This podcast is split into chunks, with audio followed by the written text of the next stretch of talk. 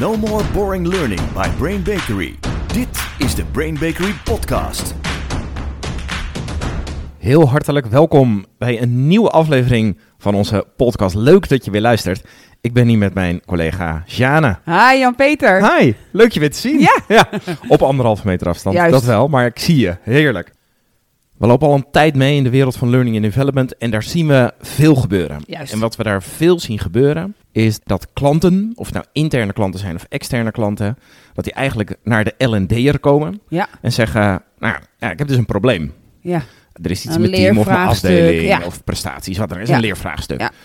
En eigenlijk zie je dat vaak, wat er vaak gebeurt, is dat de klant, de manager, dat die soort naar de L&D'er gaat en zegt, nou, alsof mijn auto kapot is. Hè? Alsof 's ochtends zijn auto eh, wegbrengt. Zegt, nou, dit probleem van mijn team. Hier heb je nog een beetje informatie. ja, Mag ik hem aan het eind van de dag weer opkomen halen? Ja. En dan is hopelijk het probleem weer Ja. opgelost. ja, En wat je denk ik ook nog best wel vaak ziet, is dat de L&D'er, en dat snap ik ook wel, dat hij ook zegt, ja, tuurlijk, kom, maar, tuurlijk. kom Ja, maar met je probleem. Ja, is mijn baan. Ja, ik ik ga lekker trainen, trainen, trainen, trainen en dan klaar. Ja.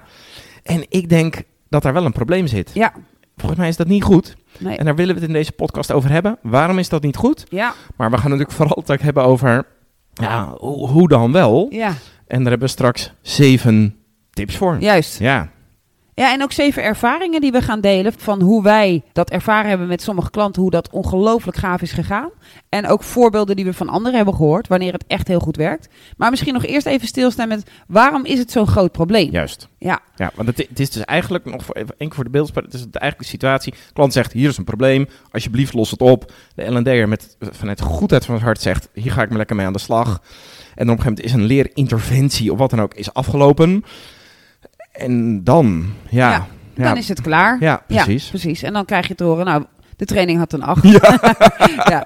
En dat is wel problematisch, want wat er daardoor gebeurt, eh, zonder dat, hè, er- hier zit geen kwade intentie achter. Hier zie je eigenlijk nog een soort, soort oude opvatting, alsof mensen nog een beetje op een oude manier naar dat leren kijken. Ja. Net als van, nou ja, je ging naar school, Ja. dat gebeurt daar, werken gebeurt hier. Dus we, ja, dit is verder niet interessant. Ga dan maar even naar die school toe. Ja, zo van je stuurt je kind naar school Ja. en die komt zes jaar later met een diploma. Ja, precies. En dan is het gewoon klaar. Ja. Ja.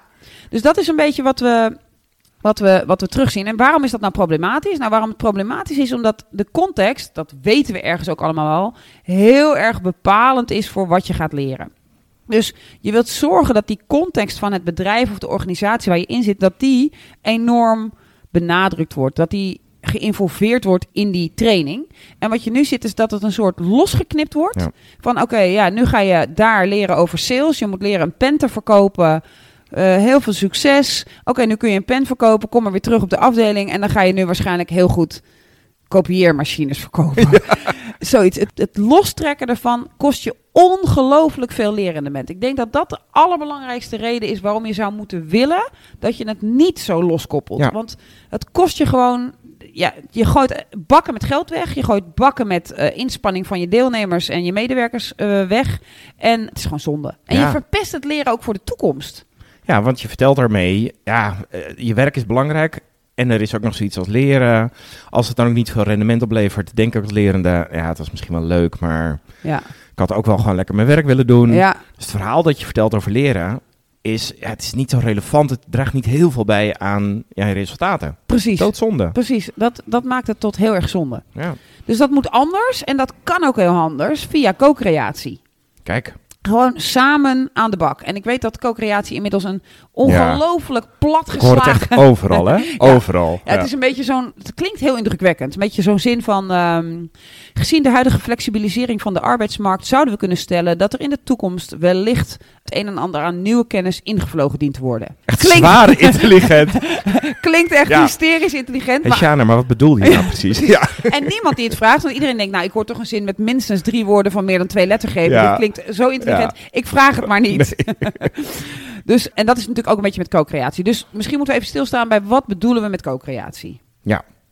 Laten we daar eens even mee beginnen. Met co-creatie bedoelen we dat je uh, samenwerkt. Hè? Dus als je, je kan het ook gewoon samenwerken noemen. Alleen samenwerken, er zijn natuurlijk ook wel verschillende Ja, opvattingen En daar over. zit ook het creëren zit daar minder in. Precies. En wat je eigenlijk samen wilt doen, is iets tot leven brengen. En je wilt, je wilt zorgen met co-creatie dat datgene wat je gaat maken voor de deelnemers, dat dat super mooi is. En dat het helemaal past in de bedrijfscultuur. Dat het bijdraagt aan de performance van het bedrijf of de organisatie. En dat het mensen beter maakt in hun vak.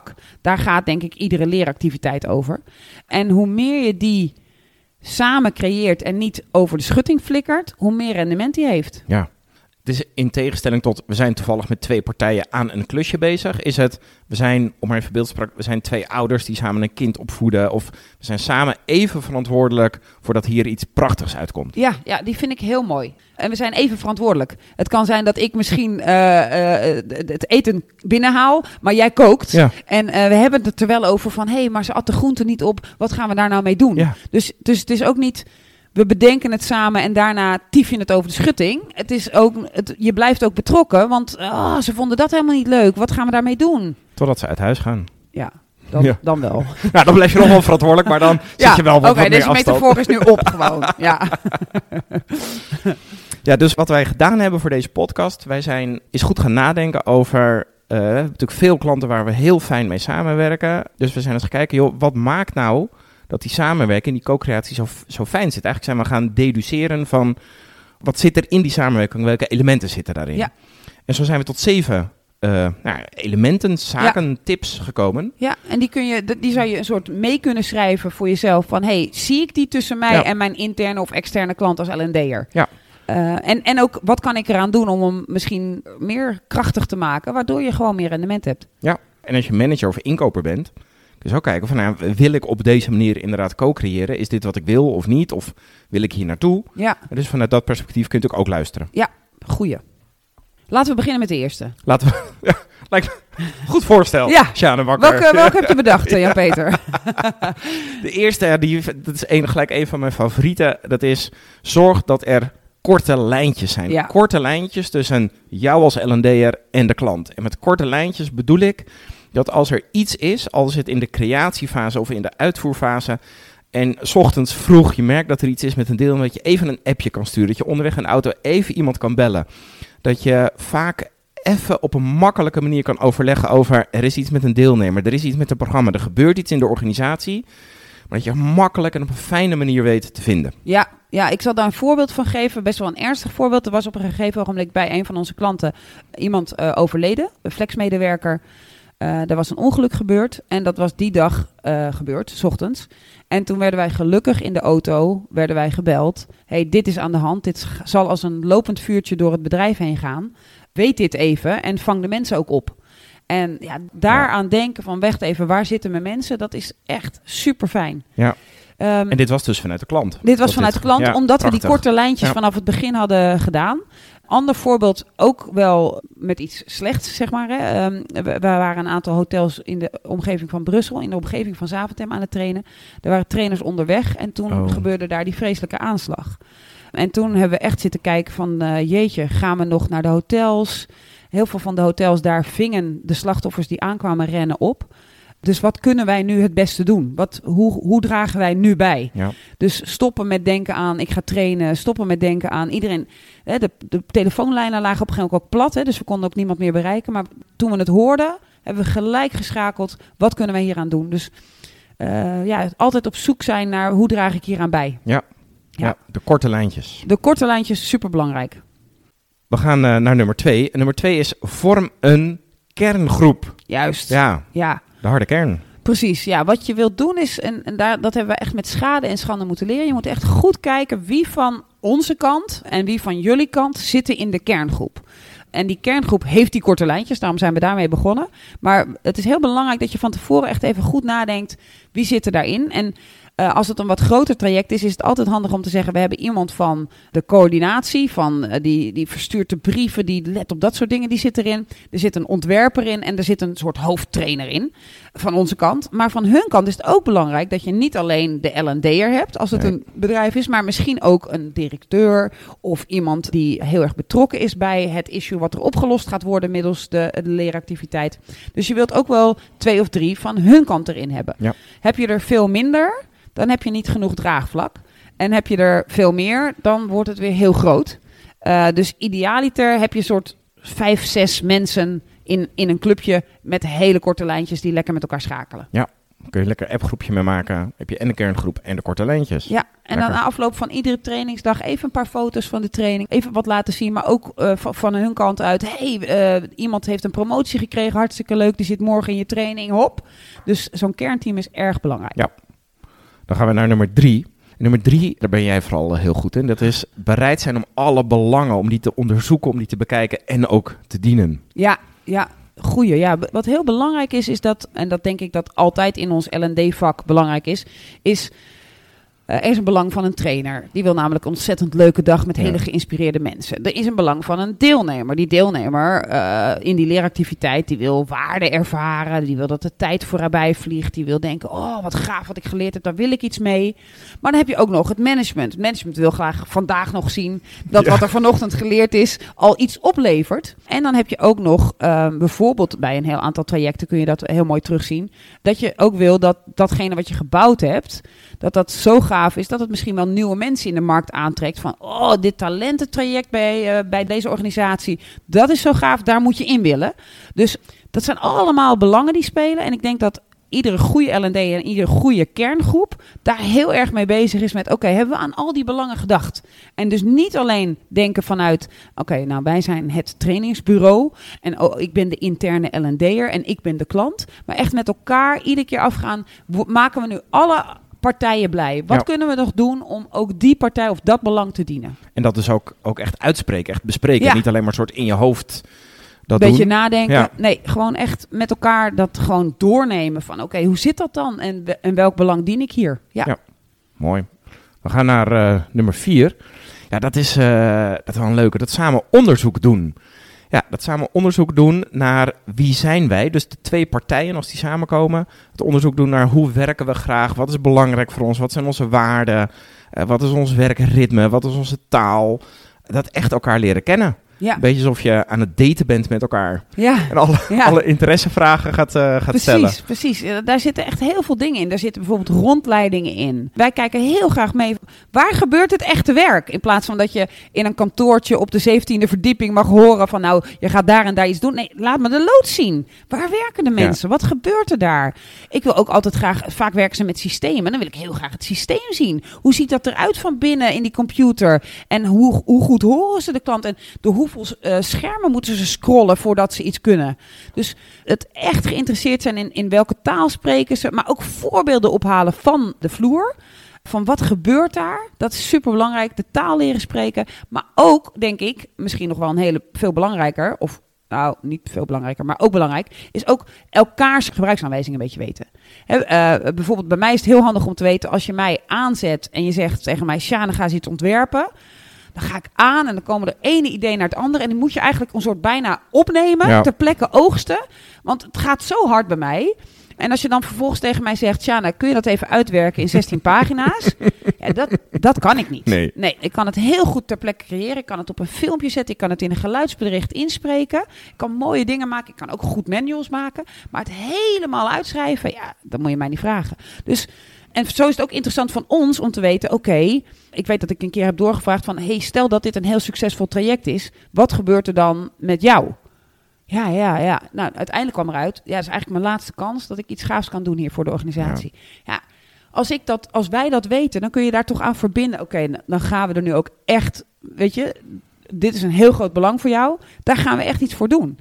Dus het durven je belangen, je verlangens, maar ook je gebruiksaanwijzing uh, op tafel te leggen is echt heel goed. Ja, dan ben je echt in co aan het creëren, in co-schap aan het creëren. Ja. ja, en ik denk dat veel collega's dit misschien zelfs al niet eens met elkaar doen. En in co-creatie lever je zoveel meer op als je hier gewoon een beetje voor open staat. Het is veel leuker ook. Oh, ja. ja. ja. Nummer uh, vijf van de zeven, voordat we straks ook nog weer die fuck-up uh, hebben. Ja. Is, ja, die, die komt misschien wel hopelijk logisch voort uit dat samen onderzoek doen. Dat is stel de waarom-vraag. Ja. Waarom iets belangrijk is voor mensen. En dat, wat wel grappig is, is dat je soms in, eh, in zo'n meeting met zo'n kerngroep, dan merk je op een gegeven moment dat er vanuit één van de partijen ineens iets op tafel wordt gelegd van ja, we moeten ook nog dit, we moeten ook nog Ja. in het traject moet ook zeker aandacht hieraan worden besteed. Ja. En soms is dat prima en zeg je gewoon oké, dat kan. Maar soms merk je ook, hmm, ik vind dat nog niet zo'n goed plan of ik snap het nog niet. En dan is het heel belangrijk dat je goed doorvraagt op niet alleen maar ja, hoe zie je dat en hoe moet dat, maar vooral waarom is dit zo belangrijk voor je? Ja. Dus Ja. wat maakt dat jij nu ineens zegt of, of iets belangrijks vindt. Dus goed onderzoeken in ehm, ja, wat is de drijfveer achter de keuzes die gemaakt worden. Ja, ja, en daar eh, een soort voor openstaan in plaats van dan een soort de tegenstander te worden van Ja. hè, moet dat er ook nog in? Eh, waarom moet dat nou? In plaats daarvan gewoon zeggen van wacht even, ik merk dat je hier echt over opwint. Volgens mij stond het ook hoog op je agenda. Doe me, geef me even de achtergrond. Ja. Even samen naar waarom is dit zo belangrijk? Want als je dat begrijpt, dan komt er misschien nog wel een veel beter idee. Of eh, in elk geval kun je dan dat belang gaan dienen met elkaar. Want dan snap je, ah, oké, ja. Voor mij geldt dat belang niet zo, maar voor jou wel heel erg. Laten we wel even kijken wat we daarmee dan kunnen doen. Ja, en dan, dat is niet zozeer co-creatie, maar creatie. Dus eh, wat handig is als je dus een traject of een, of een leer, leerweg eh, ontwerpt, om niet alles, vooral als het langere tijd is, om niet alles helemaal vast te leggen. Van dan creëer je zowel in je ontwerp, maar ook in je mindset, creëer je de flexibiliteit om te zeggen, oké, als er dus dingen veranderen, als er ineens een belang om de hoek komt kijken, dan hebben we daar ook ruimte voor. Juist. Niet alleen maar praktisch in het traject, Ja, maar ook in ons hoofd. ja, ja, anders zit je in die bandwagon bias. Nee, we zouden vier keer een dagdeel Ja. doen of eh, vijf tweedaagse. En we hadden deze onderwerpen er al in zitten. Nee, dat kan niet meer. Nee, geen ruimte voor. Hè, dus, dus misschien is dat ook wel een goede, als een soort indicator voor als je merkt dat je als, als L&D'er gaat zeggen, nee, dat eh, past er niet in. Als je zo- als je zo'n attitude bij jezelf merkt, dan ben je dus niet aan het co-creëren. Nee. Dan ben je een soort je programma aan het uitrollen. En dan ben je dus bezig met die oude schoolse manier van, nou, jullie komen hier, ik heb een programma, dat donder ik over je heen en eh, doe je bek open en ik rach het erin. Ja, ja, Ja. ja. En dat wil je niet. Dus, dus dat is misschien een mooie, mooie indicator voor jezelf. We gaan naar nummer 6.